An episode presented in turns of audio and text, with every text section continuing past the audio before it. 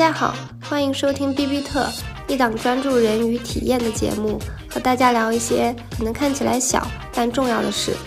据调查，仅在今年上半年，涉及生成式 AI 大模型及其落地应用的投融资金额就超过了人民币一千亿元。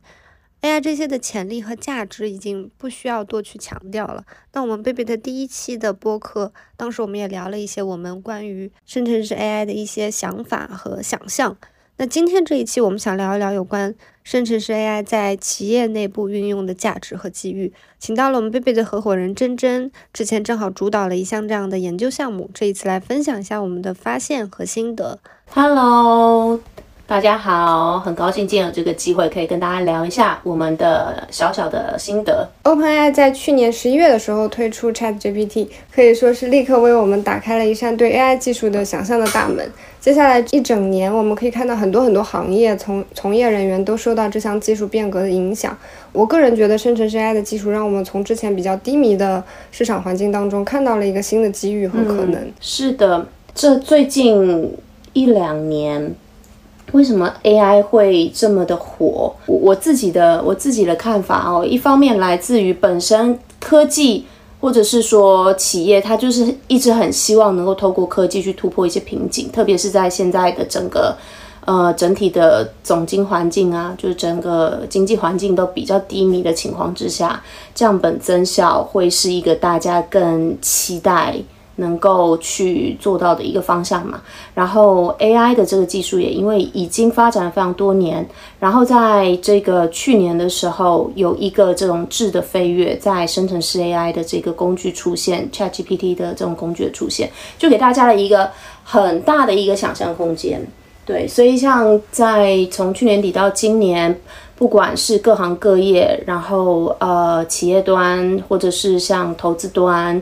大家都对于这个议题非常的好奇，而且花了很大的心力去做研究。这个我们也很相信，说这是一个未来的趋势，值得花一定的时间来去啊去研究一下，说这个东西对于企业的一个管理啊、运营啊，会造成一个什么样子的影响？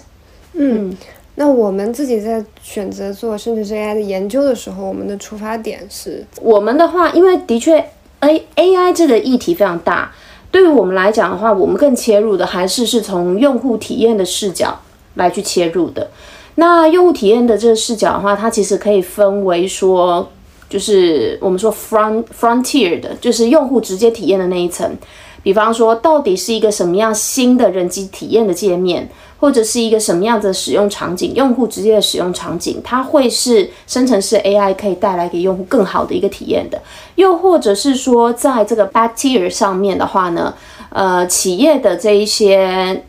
嗯运营的机制流程有没有能够透过生成式 AI 或透过整个 AI 的工具来再一步优化，然后能够协助呃我们这些各个不同业务部门提供。更好的用户体验的一些工具啊，或者是说一些内容啊、一些输入啊等等的，所以我们的出发点还是是从提升用户体验的这个视角去切入的。那研究的方向的话，当然就是从用户的体验、直接体验层和从企业的这个他们内部的一些运营层，呃，这两方面都有呃试着进行探讨。但是以目前的 AI 的这个发展。它的技术的发展的情况来讲，其实对于呃用户端能够直接的去体验到，特别是对于它的这种呃跟它的这种界面或者是操作相关的东西，其实可能都还不是到那么的 friendly。因为比方说像 Chat GPT，它还是需要用 Chatbot 嘛，然后用户可能自己要输入。很多的东西，然后再去跟他以这种文字一问一答的形式，目前都还没有说发展到一个非常流畅的这种跨不同用户的这种界面啊等等，或者是使用场景。所以其实我们这一次的探讨还是更多的是 focus 在说我的这个企业端，我怎么去运用生成式 AI 的工具来去做好更好的一个呃流程的优化，或者是说我的这个生成的内容的优化，然后。来去提供用户更好内容的体验，这样子。嗯嗯。那到我们这个项目真正开始研究的时候，我们有没有一些考虑？比如说行业差异上面啊，或者是 AIGC 在为企业提供价值的时候，不同场景上的选择啊？有的，呃，首先呢，我们在选择就是行业的时候，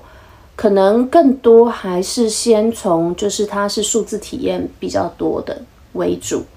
然后还有就是呃内容生成需要比较多的这种为主。像我们这次是以一个早教的这个品牌切入的嘛，那其实早教品牌的话，它有那种比较传统的这种线下早教班，啊，或者是这种课后的辅导班，另外也有这种比较新的这种呃线上教育的平台，然后它是数字内容的。那像这种数字内容和线上教育的平台，它可能就会比线下的早教班，它会有更多的场景来去探索。所以我们会先从这种以线上的服务为主，触点比较多，场景比较多，并且是需要有比较大量的内容的这个呃企业，就是业态切入的。然后场景的话，其实我们是先呃跟跟我们的客户去探索了一下，说其实我们有很多的地方，有很多地方都可以去思考，说我怎么去用这种 AI 工具来去更加的优化。所以那时候场景，我们是把所有的价值链上面的几乎所有业务场景都把它摊开来。我们那时候呢，在思考说，到底有哪一些业务场景合适我们来去做一个初初期的一个实验性的探索的时候，嗯，我们从价值链去展开嘛。所以从比方说，假设客户是呃潜客的时候，那时候可能就会有跟品牌。营销、销售比较相关的这些业务场景，然后呢，再来就是变为自己的客户的时候，那时候肯定就是产品使用的场景嘛。产品使用的话，那就会包含了我产品的内容，然后还会有包含了一些售后的客服等等的，或者是运营跟用户运营相关的一些场景。那所以，我们那时候去探索的场景里面，其实试着都把这些场景都涵盖了进去。那呃，跟我们的这个客户在每一个场景里面都有去挑选，就是合适的这种 AI 工具，然后实际的在他们的业务场景当中去使用，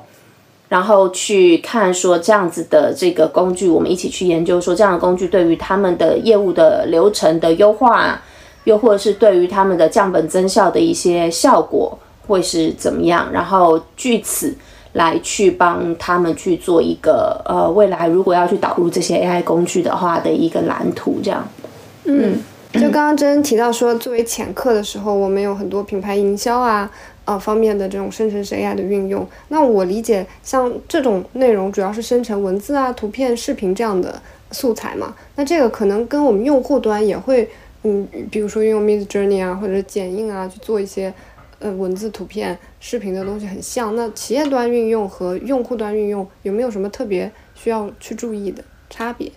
嗯，基本上企业端在去使用的时候，可能它会去更需要注重一些可能跟这种法法规、这种 compliance 相关的东西。比方说，像现在其实 AI 生成的这一些素材哦，它并没有很好去规范这个知识产权嘛，在法规上面并没有很好在这一块做探索，因为它太新了。所以对于企业，它如果要大规模运用的话，它可能会比较担心的事情是，因为我毕竟是需要先有一些东西的输入，然后这些东西的输入会不会去涉及到我自己公司内部的一些机密信息，或者是我的这个肖像的 IP 等等的这些不同的权利。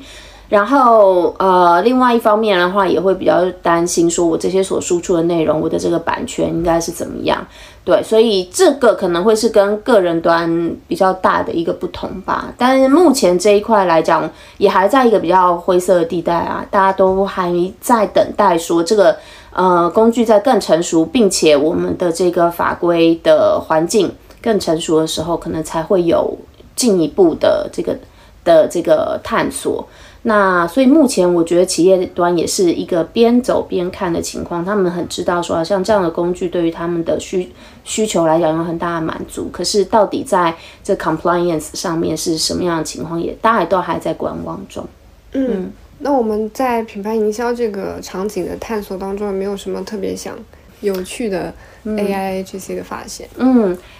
品牌营销这边的一些应用呢，其实我们看到，当然在这种内容生成上，比方说像我如果要一些营销的软广啊、图图文啊这种形式的生成的话，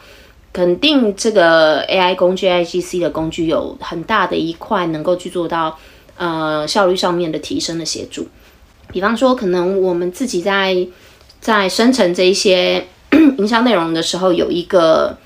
呃，有一个 idea，然后这样子的 AI 工具，它可以帮我们去把这个我们的 idea 的呃，从一到可能百分之三十，很好的先生成一个版本出来，然后后面再让你自呃持续的不断去做一些修正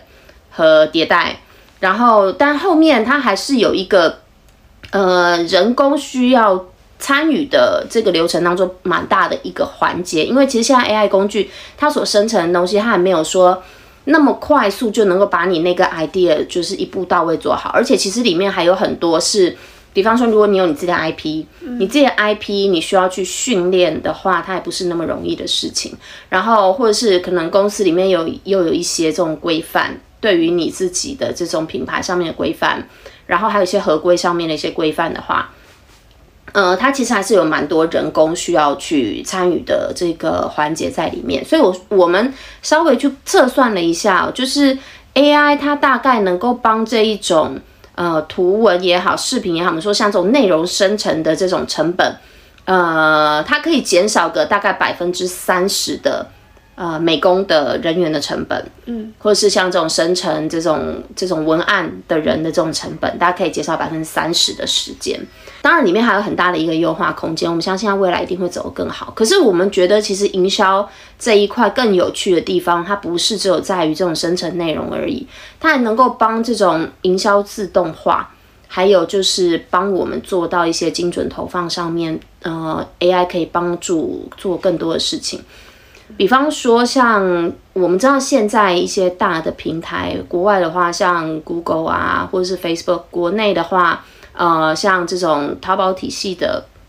天猫淘宝体系的，或者是说像各个不同的平台上面，自己都在发展自己的 AI 工具。嗯，然后这些 AI 工具的话，能够去帮助这个企业端更好的去识别出来说，那我不同的客群，它可能更合适什么样子的素材。比方说，也许那个橘子，嗯，你喜欢就是某一个风格的素材，那我对你投放的时候，我的这个素材是不是可以更 customize 对你？嗯，那这里面的这个效率上面，因为有这些 AIGC 的工具，它可以做到更快速，并且能够更精准，因为它能够自己不断的呃去。去做一个迭代和运算，然后能够去更精准知道说句子喜欢看到的一个风格，喜欢的文案，喜欢的这个呃样式是什么，然后。呃，我喜欢的东西是什么？那它这样子的工具能够去帮助企业更好的。以前我们要做这种东西是 A B 测试，慢慢测，慢慢测。嗯。但是现在有这些 AI 工具的话，那在这种平台端上，它就可以更好的辅助，说我对于呃精准的投放和精准的内容上面有一个更高的质的一个飞跃。这样对，所以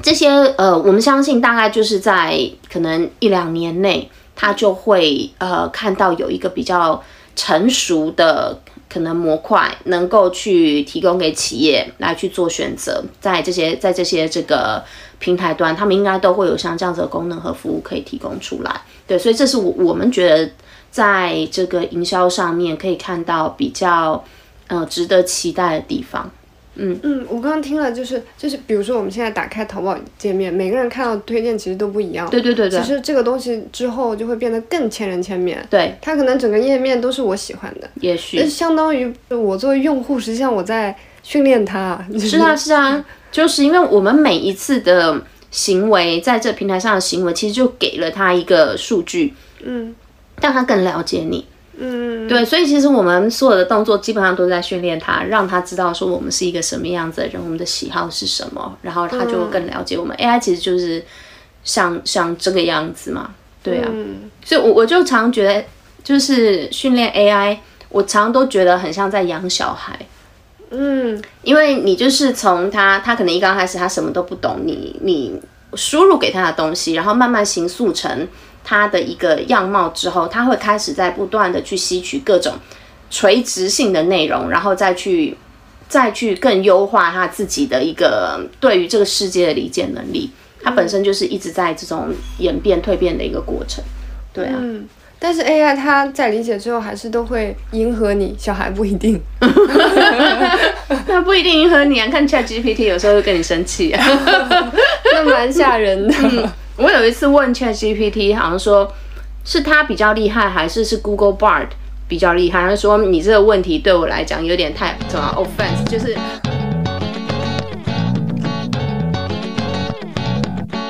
刚真真还提到这个关于销售这个场景，那关于这个销售转化方面，我们有没有什么特别的发现？因为其实我们现在做销售转化，它还是有两条路径，一条路径它还是是以人的转化为主，另一条的话，像电商这种的，可能就比较像我们刚刚从营销那边在聊的一些事情，更精准啊，然后更调优那些素材啊。那如果呃先抛开像从电商那个视角来去谈的话，从这种人的人与人之间的这种销售模式的话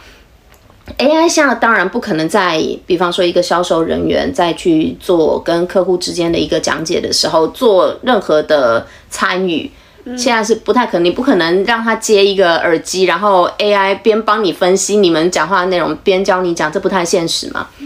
呃，所以其实以目前来讲的话，AI 可能能够比较像是辅助这些销售人员，在他呃，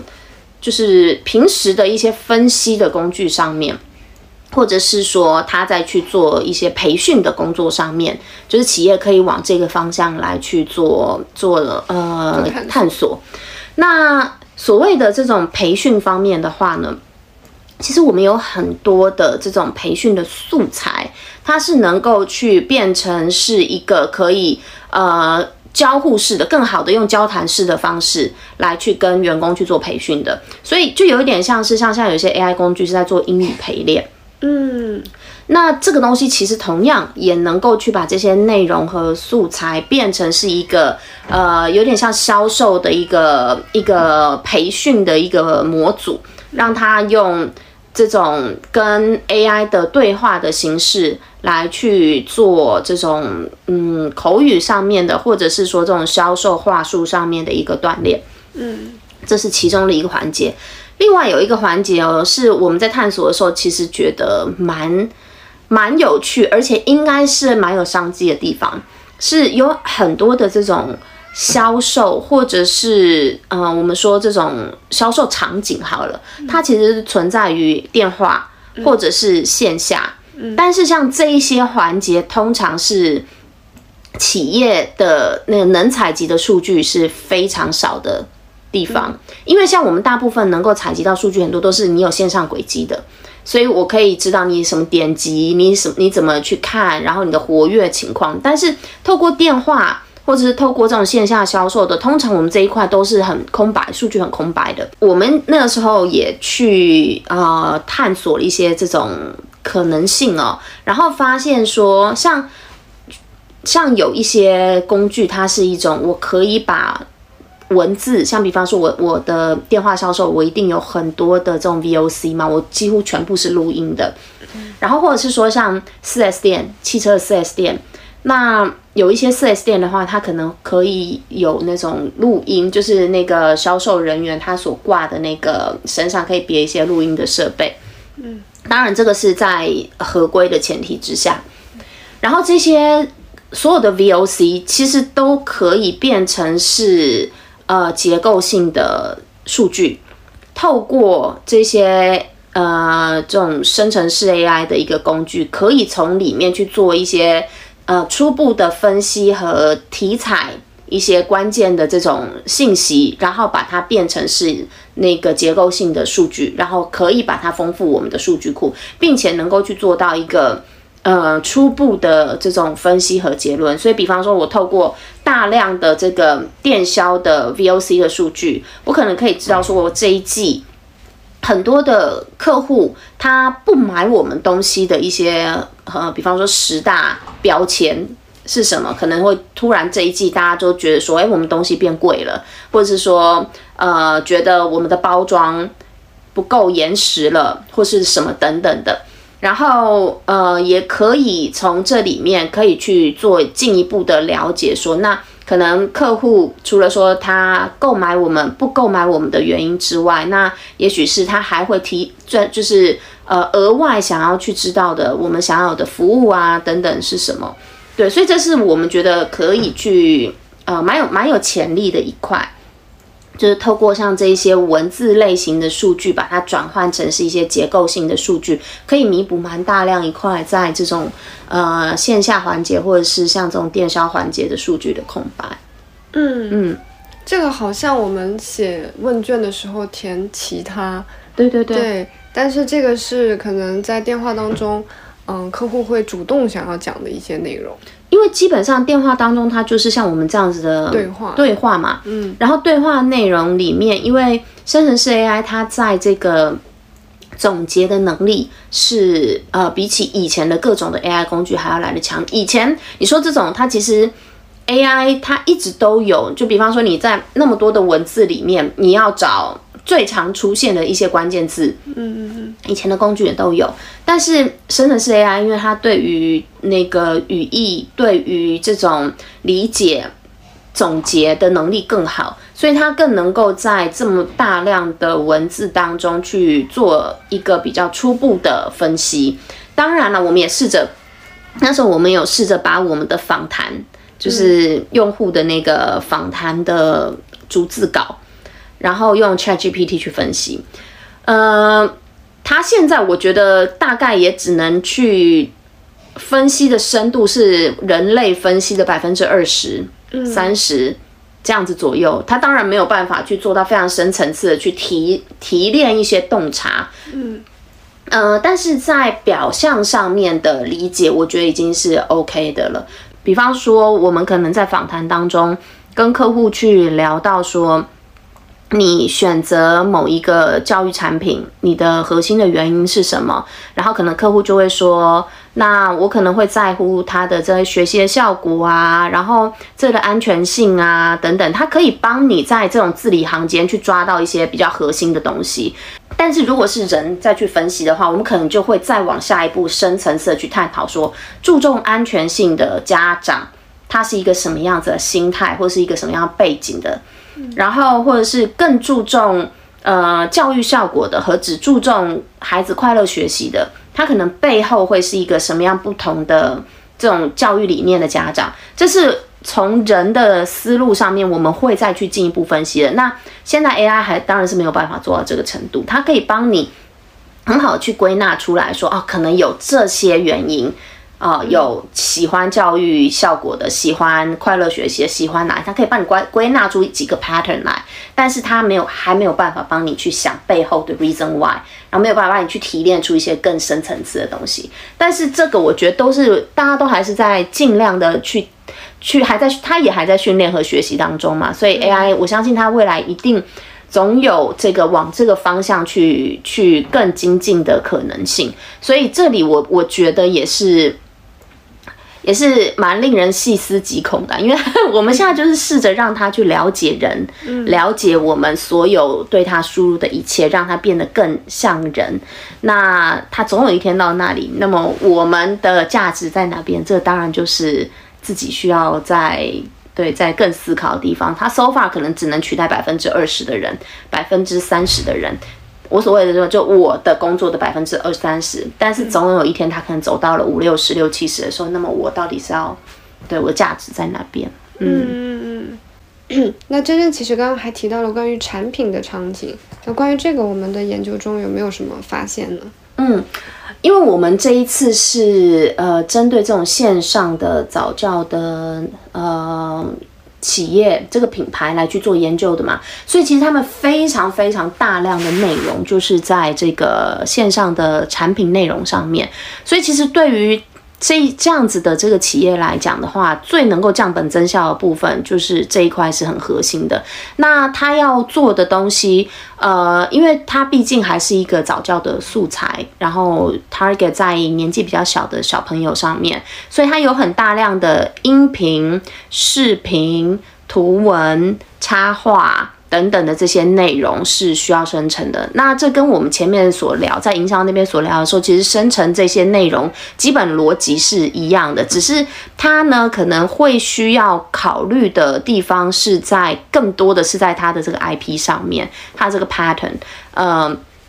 呃，怎么去确保？特别像是对这个年龄段的孩子哦，他可能有一些你不能让这一个 IP 说的话，然后你不能让他做的事，或你不能呃，就是需要有控管，需要有边界。对，所以这个会是一个比较需要花时间去小心和注意的地方。也就是说，也就是说，就是生成式 AI 所生成的东西，它需要人的比较大的时间去调优。嗯，所以可能它。它因为这块这块，它们就是风险管控上面要更强一些，对，所以这一块它目前能够使用了之后，它的生成内容立马采用的这个比例就会再更少一些。但是，一样就是我觉得这个都是一个趋势啦，因为。在做这种内容的素材需要这么大量的情况之下，特别是像他们有很多的音视频，那现在在音视频的生成上面，特别像视频，我们我们的研究的这个结论上面，初步的结论上面，现在目前视频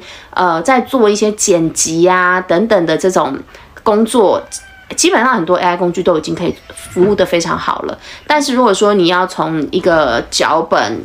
的生成，然后到转换到整整个视频的出来的话，目前还没有到非常成熟的一个工具，还在往这个方向发展。但是像那种虚拟人，嗯嗯，或者是像三 D 动画，透过虚拟人来去做一些三 D 动画，还有就是呃音频的这种创作等等的，基本上这些都有非常。呃，好的工具正在去做这个研发，和其实已经有一些是可以使用了。对，所以对于像这种素材上面，在音视频特别需要很强，而且像这种 IP 要很强的这种企业来说的话，我觉得有生成式 AI 是一个他们来讲很大的福音，而且真的成本是减低了非常多。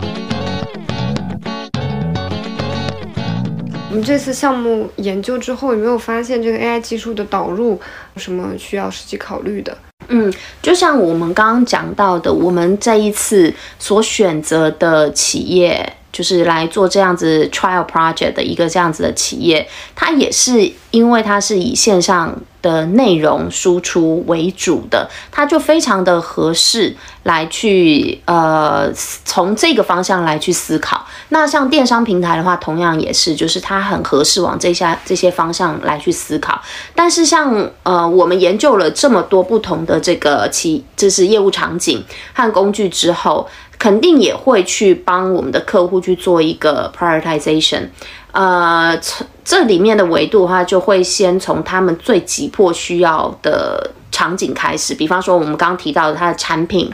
或者它营销上面有这样这么大量的素材的需求，这一块是占他们公司的人力时间的成本最大一个环节的。那这一块的这个导入，肯定对他们来讲效果是非常显著的。所以就是从他们的这个急迫性来去切入，另外也是从这个工具的成熟度。来去切入，因为刚刚有提到说，像比方说视频制作的这种，呃，视频制作还好，但就整个从零然后生成视频的这块还没有到非常的成熟，对，所以我们也是从这样两个视角来去帮我们的客户来去看，说到底有什么东西对于他们来讲就是。呃，他们急迫需要的，并且现在也已经有很好的工具能够去协助他们来去做呃一些业务的流程上面的优化的。然后呃，但其实除此之外哦，我们还需要去从一些很现实面的地方来去思考，因为比方说像这些工具很多都是在国外的，就这些 AI 工具是国外的，那国内可能没有办法使用。但国内当然也有自己在做一些工具上面的研发。那呃，我相信未来一两年，国内的这些 AI 工具肯定是能够迎头追上，这一定是一个大家在往这方面的趋势。但如果说我们现在要呃。快速的去思考，说我有哪些东西我可以是马上用，我可能要导入的，那我必须要去考虑一些现实层面的东西，就是这些东西它伺服器啊、我的数据啊什么等等，或者我安全性啊什么等等，这些都是同样。同步要去考虑的东西，这要考虑的面向还是蛮多。所以除了说从企业它的急迫性，从这工具的这个成熟度，另外也是需要去看它，嗯，同时去看一些限制面的东西，包含我们刚刚提到的所生成的这些东西，它的这个呃这个财产权到底是归属于谁等等的问题，都是同步要一起去思考的。嗯，就是关于这个数据的安全性，还有商用版权呐对等方面。对对对对。那真真对于面向 C 端，你对未来的生成式 AI 的应用有没有什么期待呢？嗯，对我刚刚提到说，我们这一次的探索里面比较少针对 C 端的嘛，就是因为现在哦，我首先先讲一下我的想象好了，我觉得一个就是 AI 发展到最后，它的我们大家想要追求的那个，真的就很拟人了，真的很像是一个人。你有没有看过像那个电有一部电影叫《Her》？然后他就是一个 AI 的这个人，对 AI 的女友，然后他有他自己的呃思想，他有自己的情绪，他有自己的人格特质这样子。然后他的存在，他不是只是存在在某一个界面上，他可能不是只是在现在，因为我们现在我们活在这这个时间点，我们的想象都还是。会卡卡在说，比方说，我就是在手机，我就在我电脑，或者是我就是在什么样子的这个载体上面。但是你想，我们的一个生活它是跨载体的，所以如果说真的做到呃 AI 那样子的极致的一个想象，它是真的很你很像一个人，很像一个对我来讲最理想的一个人格特质的朋友或是什么的出现的话，那么它应该是。呃，整合性，并且是能够跨不同的媒介载体和形式的，它不是只是以文字形式出现，或是以语音形式出现，或是以视频，或是以什么形式出现，它它是一个一一个一个很 hybrid 的状态。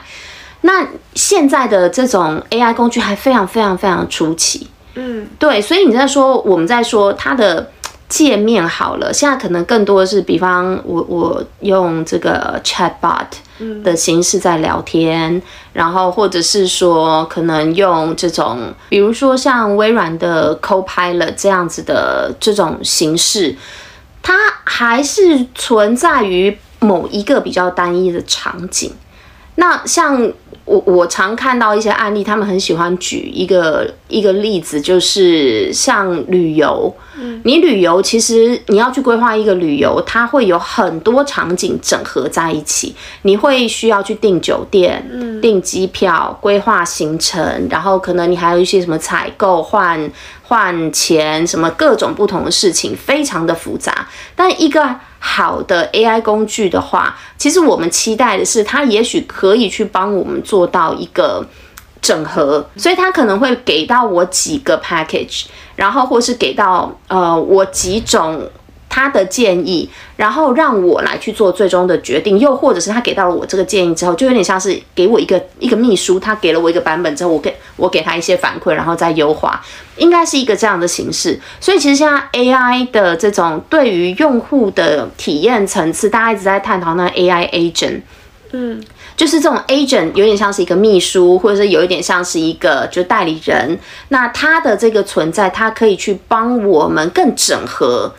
呃，各种不同场景，然后由它所整合出来的内容，我们再来去做调优和最终的做呃最终的决策。那我可能对我的 agent 说，我要去巴厘岛旅游，请给我几个呃。就是对方案，这些方案里面我需要有机票、有酒店、有什么各种的行程的方案，然后我会期待他去整合不同的信息之后，给到了我这些方案之后，那我再去去做做最后的决策。那这个你想，我做一个旅游决策，我肯定不是一次就完成的，我可能现在是坐在我公我我的公司里面用电脑，回到家里之后，我有我现在有音箱，我希望我。我的这个音箱，我就可以告诉他，我可以跟他讨论说，哎，我我今天早上收你，你告诉我我收到你的邮件了，这个方案它是怎么样怎么样，但我觉得你选的那个酒店太贵了。那我可以用音箱来去跟他对话，又或者是说未来，当然未来可以想象空间太大了，呃，那种操作界面上，不管你是 AR、VR，或者是像这种投投屏等等的各种不同影像的操作，它都有可能，这种界面都有可能，但是万。变不离其宗，就是我们希望它是一个更真实的存在，而且它是一个跨不同的界面、跨不同的使用场景，然后它是一个可持续性的存在。那我们其实第一期聊 AI GC 本来是想要请珍珍的，后来珍珍因为呃有有事情没有参与，但我们当时讨论了一个两个吧很有趣的问题，嗯，就是关于 AI GC，你有。最希望出现的 AI 的工具和你最不希望出现的 AI 的工具哦，我从来没想过这个问题耶。我最想出现的，我什么都会很想啊，想出现的哦。这是一个私人管家，全部都会万能的。好，我觉得我目前也没有说到最想出现啦，但是我很期待的是 AI 在分析和理解能力上面的大跃升。嗯，因为我觉得，这首先我在我的工作上面哦，是需要花蛮大的时间去解读数据，然后解读信息的。那这一块，呃，里面其实有一些工作，我觉得是 AI 去做可以更有效率，比方说总结，然后再来是。呃，帮我在基于现在总结上面的话，再去做更多的研究和输入。那我觉得这些话会让我们去做最终的决策和判断会很好。然后又或者是说，像数据上面的分析，你看我们现在顾问花那么大量的时间来去做数据上面的分析，其实我都觉得这些事情基本上应该是机器做比人做还要更好的地方。对，所以我其实很期待 AI 它在分析、量化分析或者是。反正是各种不同分析的能力上面的一个一个很大的提升，嗯，对，这是我觉得。那你看，包含像如果是这样的话，是不是我们去做一些投资决策也可以有很好的帮助，对不对？嗯，就是这之类，这是我我现在能想到，我可能会比较期待它发展的一个方向。嗯，那最不想的会攻击人类的 AI。我没有不想要他做什么事情，我只希希望他是一个善良的好人，善良的好人呢？对，我希望他是一个善良的 AI，好 AI，好 AI，因为我就说真的很像养小孩。因为你不知道你养出来的孩子最终会变成是什么样子，你在这个过程当中，他因为他会是一个你告诉他、你训练他、你让他学习，是你输入给他的防线，可是你不知道他自己在其他地方所吸收到的输入，以及他思考的脉络是一个什么直化的改变，所以你。很难去确保你在这一条路径上养出来的小孩一定是一个善良的孩子。我尽量，但是我会希望说，呃，就是就是我会尽量把他们往善良的方向带。对，但是你知道，其实听起来在回答这个 AI 的问题，实际上饱含了很多一个母亲对小孩的期许。对呀，对呀。